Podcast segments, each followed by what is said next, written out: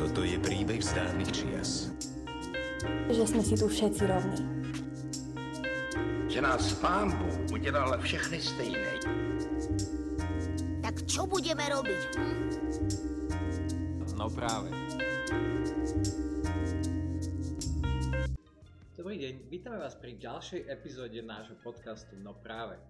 Dnes sme si zobrali na mužku Work-Life Balance. Tomto koncepte na seba narážajú právo na prácu a právo na rodinný život. O tom, ako dosiahnuť medzi nimi rovnováhu a prečo je to vôbec potrebné, sa budeme rozprávať s dvoma veľmi povolanými hostiami. Ako prvá prijala pozvanie do štúdia Olga Pietruchová, tajomnička výboru pre rodovú rovnosť na Ministerstve práce, sociálnych vecí a rodiny. Dobrý deň, ak vás môžem poprosiť, povedzte nám, ako vaša práca súvisí s work-life balance. Od roku 2011 pracujem ako riaditeľka odboru rodovej rovnosti a rovnosti príležitosti na Ministerstve práce, sociálnych vecí a rodiny a problematika work-life balance alebo teda zosúladenia rodinného respektíve súkromného a pracovného života spadá aj teda do mojej kompetencie. Je to hlavne teda z hľadiska nejaké nastavovania základných princípov, ale aj možnosti podporovať túto tému napríklad cez projekty z Európskeho sociálneho fondu a mnohé iné tak ste nám povedali, že čo to vlastne work-life balance je, že je to nejaká rovnováha medzi pracovným a životom a rodinným životom a nastavovanie týchto konceptov. Taká možno hlúpá otázka, prečo nie je proste najlepšie nepracovať? To by možno chceli viacerí ľudia, ale prečo je dôležité mať tú rovnováhu? Tak nepracovať je, by bolo možno zaujímavé pre veľa alebo možno väčšinu ľudí, ale jednoducho platená práca teda je tým základným prostriedkom, ako získávame prostriedky na živobytie, čiže pre väčšinu ľudí je to nutnosť na ekonomické zabezpečenie a verím, že pre mnohých ľudí aj možnosť vlastne seba uplatnenia nejakej tej kariéry, robiť to, čo človeka baví, teda nájsť si to správne povolanie. Takže ľudia chcú work-life balance, lebo chcú aj pracovať, chcú aj nepracovať, teda je to aj forma nejakého seba uplatnenia. Korporáty teda, alebo zamestnávateľia firmy chcú, aby ich zamestnanci vydržali a páčilo sa im v zamestnaní čo chce vlastne štát? Vy ste tu vlastne zástupcom štátu. Je nejaká rovnováha medzi týmito troma stranami, teda jednotlivec, zamestnávateľ a štát? Tak štát v prvom rade nastavuje nejaké tie podmienky pre možnosti pre zosúladenie rodinného pracovného života a tam som hlavne vyzdvihla teda zákonník práce, ktorý obsahuje veľké množstvo opatrení a dokonca určitým spôsobom aj povinnosť zamestnávateľov prihliadať na rodinnú situáciu svojich zamestnancov a zamestnanky a dáva im aj možnosti na úpravu tak, aby naozaj to zosúladenie rodinného pracovného života bolo v praxi možné. Spomeniem zo pár takých opatrení, ako napríklad je flexibilný pracovný čas, práca na kratší pracovný úvezok, potom zdieľané pracovné miesto, domáce pracovné miesto a samozrejme potom celé tie opatrenia, čo sa týkajú rodičovstva, hlavne teda materstva, kojacích matiek a podobne. Čiže štát vlastne nastavuje akoby tie základné mechanizmy, povedala by som to minimum a je potom na zamestnávateľov, e, ako čím najlepšie vlastne vytvoriť tie podmienky, pretože v súčasnosti, ako ste spomínali, ten work work-life balance je pre mnohých ľudí veľmi dôležitý, hlavne by som povedala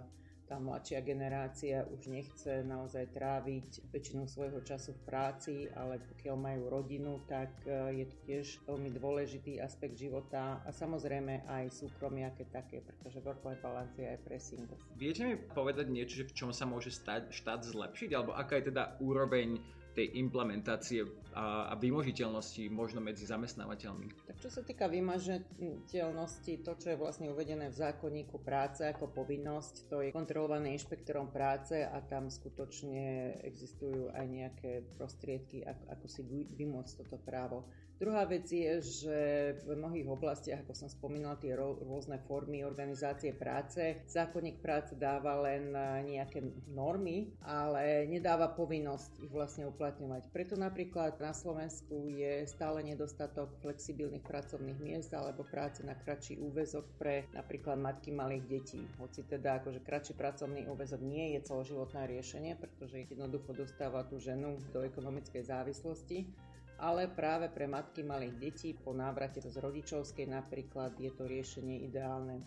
Preto napríklad aj my pomocou Európskeho sociálneho fondu podporujeme návrat matiek na trh práce, pretože matky s malými deťmi vo veku do 6 rokov majú u nás veľmi nízku zamestnanosť v porovnaní s priemerom Európskej únie. Pre ilustráciu, otcovia v tejto rovnakej skupine ich zamestnanosť je cez 80%, u matiek je to iba 40%. Preto sme napríklad spustili teraz projekt na zosúladenie rodinného pracovného života cez úrady práce sociálnych vecí a rodiny, kde môžu zamestnávateľia požiadať o dotáciu na pracovné miesto, ak na toto pracovné miesto príjmu matku dieťaťa v predškolskom veku s tým, že jej umožnia nejaký flexibilný pracovný úvezok. Druhá skupina je potom aj osoby, čo zase budú spravidla ženy, ktoré sa starajú o závislých členov a členky rodiny, napríklad to môžu byť deti alebo príbuzní so zdravotným postihnutím, starší rodičia, ktorí tiež potrebujú vlastne špecifické opatrenia na zosúladenie domácich a pracovných povinností.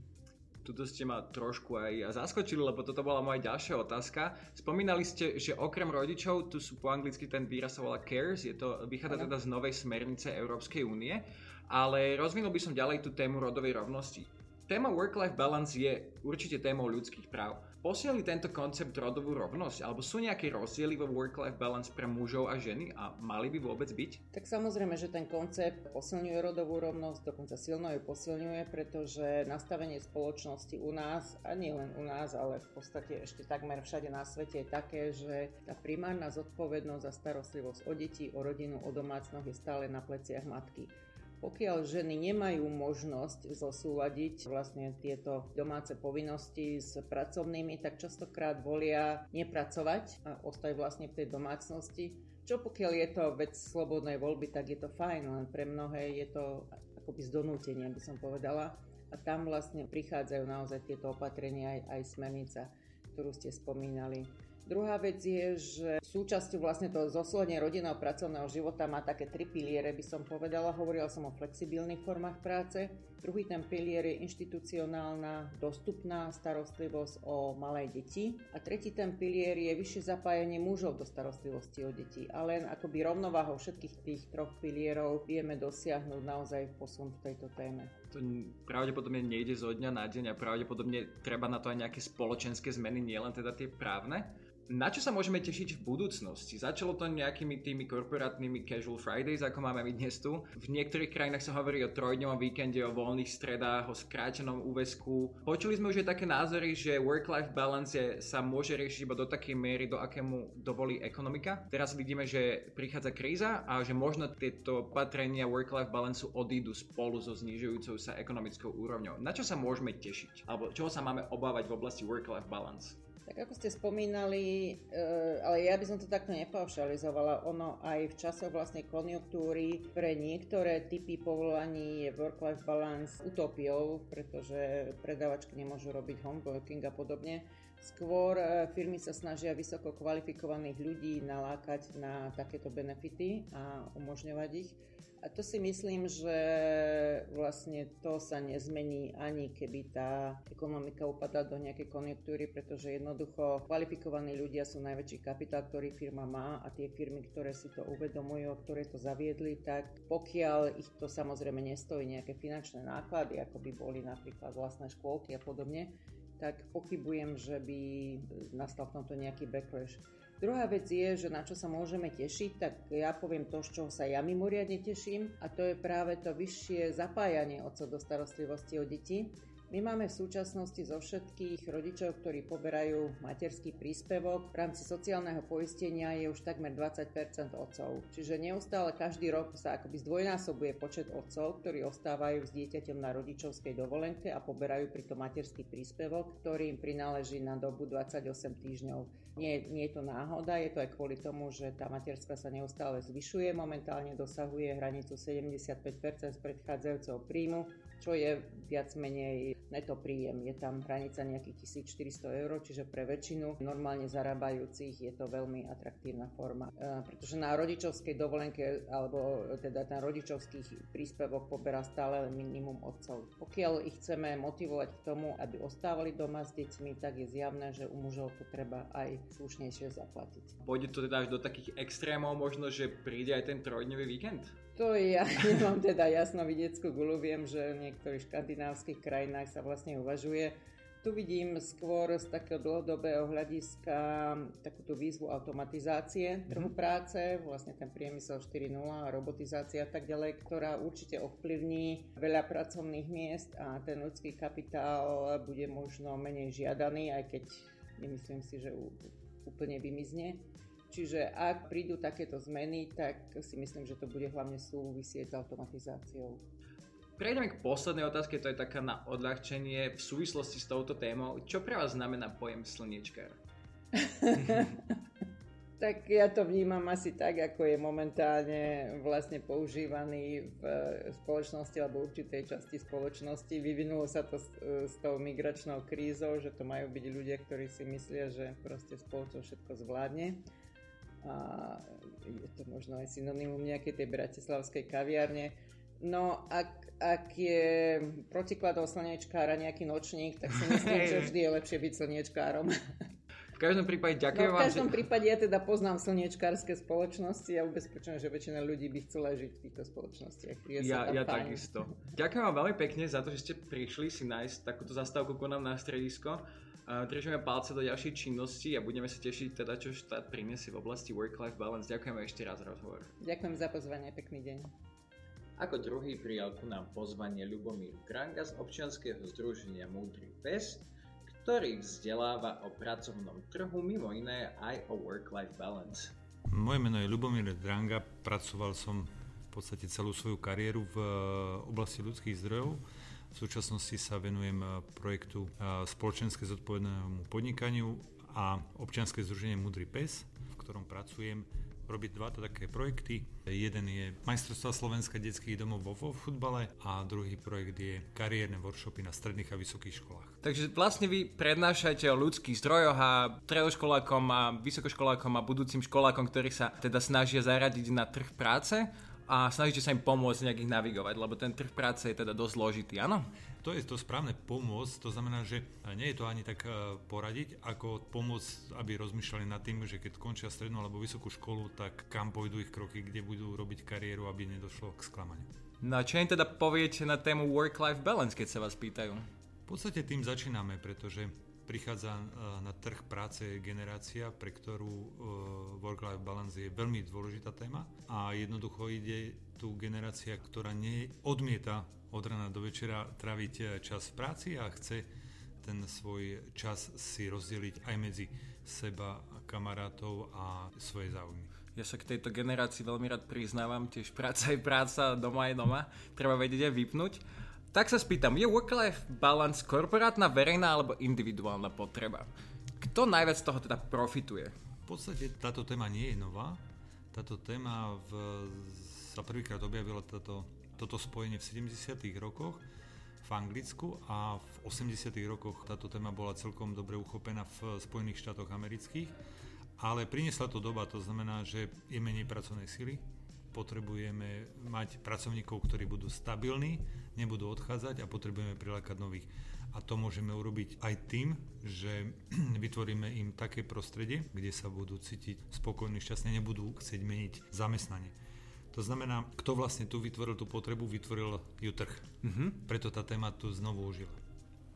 Takže najviac sa to pravdepodobne zasahuje tie firmy, ktoré tvoria trh a štát sa iba tak zúčastňuje na tom regulovaní, alebo ako vstupuje do tohto štát? Keďže jednotlivec chce aj robiť, aj nerobiť, keďže korporát chce, aby jednotlivci robili a boli šťastní v tom zamestnaní a neodchádzali, ako vstupuje štát do tohto? Táto téma má dve roviny. Jedna rovina je kedy snažia sa firmy urobiť to, aby zamestnanec bol v rovnováhe medzi prácou a svojim rodinným životom, pretože zistili, že takýto zamestnanec, ktorý bude len pracovať a nebudem e, sa venovať svojim záujmom, koničkom e, svojej rodine, veľmi rýchlo vyhorí mm-hmm. a je pre firmu nepotrebný. A nový na trhu len tak ľahko sa nenájde.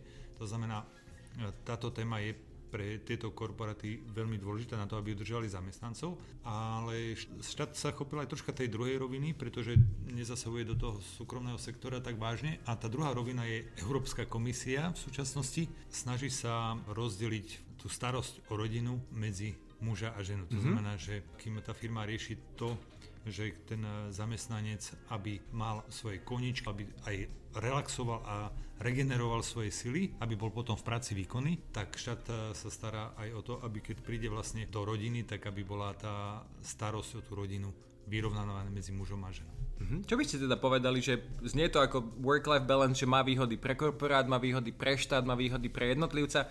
Čo sú nejaké negatívne stránky, ktoré prináša zo sebou work-life balance? Alebo kto najviac sa musí zmierovať s týmto príchodom work-life balance aj do našich končín? V súčasnosti ekonomika šlape a pomaličky už, uh, už, už ani nie. Troška už aj prestáva? To, troš, už aj prestáva, sa to troška spomaluje.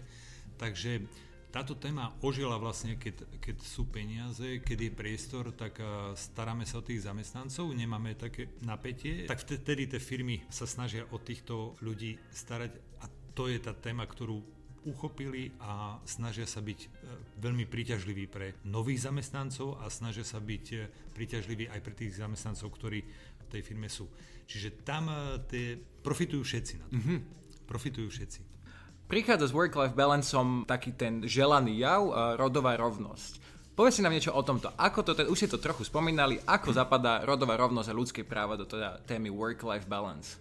Tento work-life balance troška búra nejaké rodové stereotypy. Rodo, rodové stereotypy a to znamená, že ten muž, ktorý prichádza do rodiny, tak ten trend je taký, aby, aby sa snažil podeliť o tie, starosti s výchovou detí a s fungovaním rodiny aj so svojou ženou. A zároveň work-life balance snaží sa vtiahnuť e, na trh práce viacej žien, pretože podľa štúdií, ktoré boli urobené, tak e, sa zistilo, že e, ženy sú tie, ktoré sa najviac starajú o chore deti, o rodinu, o rodičov, keď ochorejú. To znamená, že oni sú tí, ktorí sú menej na trhu práce, ktorí robia veľa času nezaplatenej takže snaží sa to troška vyrovnať, aby tú starosť mali aj muži. Aby viacej žien bolo na trhu práce a aby tam bola, bola ten balans aj v tej rodine. Ja si myslím, že je to normálne už v tejto dobe, že aj muž je normálne, že zostane doma, že žena sa viac venuje kariére a už to je také ako zbúrané ten stereotyp, že muž musí nosiť peniaze, žena musí byť doma. S týmto by som prešiel k otázke, aké rizika prináša, ak ten work-life nie je vyrovnaný, nie je balansovaný.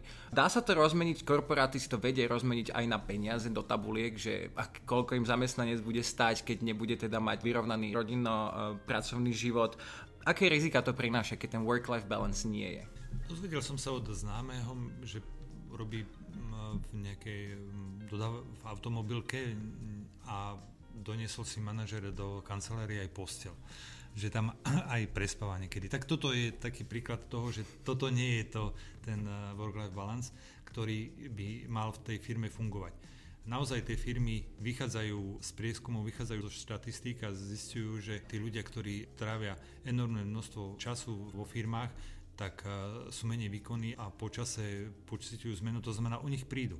Mm-hmm. Začínajú robiť rôzne aktivity, začínajú vychádzať eh, týmto zamestnancom v ústrety, ale je to trh, ktorý e, vytvoril tú potrebu. Jednoducho musia tieto veci robiť, pretože prídu týchto zamestnancov a nových nenajdu, pretože generácia, ktorá ide na tento trh, jednoducho tieto e, veci vyžaduje. E, chce home office, chce flexibilnú pracovnú dobu, chce porozumenie od zamestnávateľa, že v prípade, že je chore decko alebo partner, to znamená, že dostane od toho zamestnávateľa voľno a ten zamestnávateľ chápe, že to voľno tomu zamestnancovi musí dať, pretože ak nebude k nemu ústretový, tak o toho zamestnanca príde mm-hmm. a mhm. pôjde ten zamestnanec do firmy, kde to voľno dostane. Takže najväčší benefit, ktorý ja počúvam od študentov, je mať e, flexibilný pracovný čas, možno home office, možno ak nie 5 e, krát v týždni, aspoň jeden deň a potom e, tá ústredovosť toho zamestnávateľa k problémom, ktorý ten zamestnanec každý má.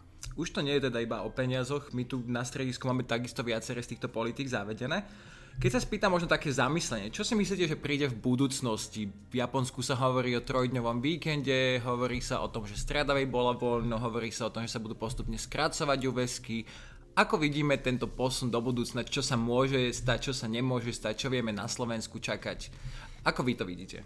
Táto téma work-life balance priniesla troška aj tá doba, ktorá je teraz bohatá pre zamestnancov aj zamestnávateľov. Keď sa to troška spomalí tá ekonomika, možno tá téma troška pôjde do úzadia, lebo budú niektoré firmy bojovať o svoju existenciu a zamestnanci o svoje miesto, ale v prípade, že to prostredie ekonomické bude, bude dobré, tak táto téma bude zaujímavá. Možno skratenie pracovného dobu, doby, o tom mnohí hovoria skratenie pracovného týždňa, ale e, sú aj e, ešte iné alternatívy k e, work-life balance, to je napríklad work-life integration, kde hovoria o tom, že neoddeliť pracovné prostredie a, okay. a súkromné, ale, ale je to prepojené. To znamená, že Napríklad Možno napríklad v Indii sú to, sú to digit- ľudia, ktorí idú a ten človek nerozlišuje, že je v práci alebo žije, pretože práca je pre neho tak zaujímavá takým koničkom, že to ani nesleduje. A si to veľmi prispôsobuje tomu, kde je a preto mm-hmm. môže aj cestovať. Toto je jeden typ ľudí.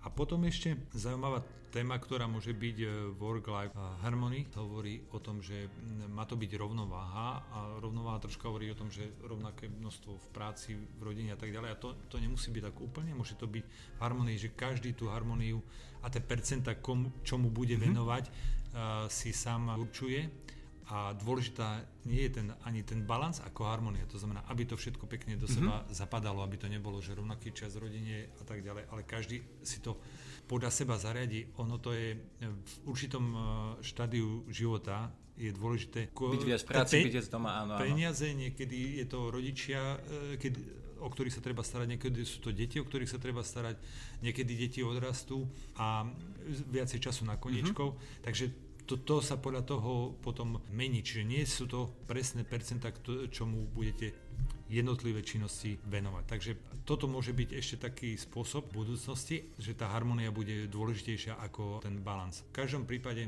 bude to veľa závisieť od ekonomiky, pretože keď sa ekonomike darí, tak um, je to fajn, budeme mm-hmm. sa budeme hrať s týmito vecami, budeme sa vzdelávať, budeme pracovať na osobnom rozvoji, ale keď tá ekonomika bude zlá, tak, tak potom nebude čas na tieto zábavy my ako reprezentanti ľudskoprávnej inštitúcie len budeme dúfať, že žiadne správo ani právo na rodinu, ani právo na prácu nebude porušené a že budú v nejakom takom proporčnom vyvážení. Teraz sa ešte tak na odľahčenie spýtam otázku, ktorú sa pýtam každého nášho hostia. Čo pre vás znamená pojem slniečkar? Je to v téme ľudských práv taká skôr taký žargón a niečo na odľahčenie? Čo to znamená pre vás? Ako vidíte toto slovo v slovenskom slovníku? Neviem celkom, kto, kto vymyslel to slovo.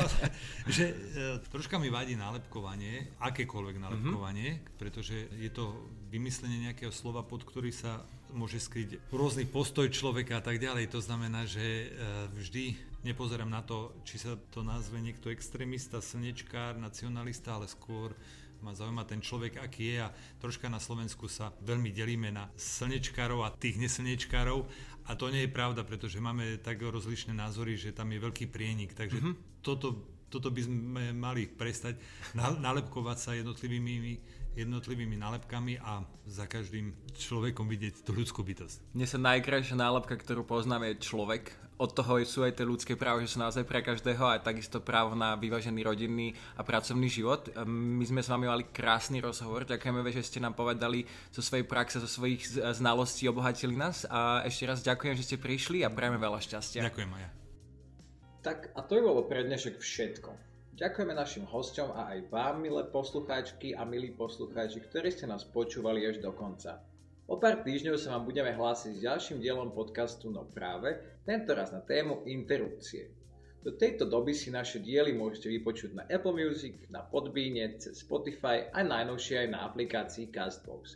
Ja som Jakub a toto bol ďalší diel podcastu No práve.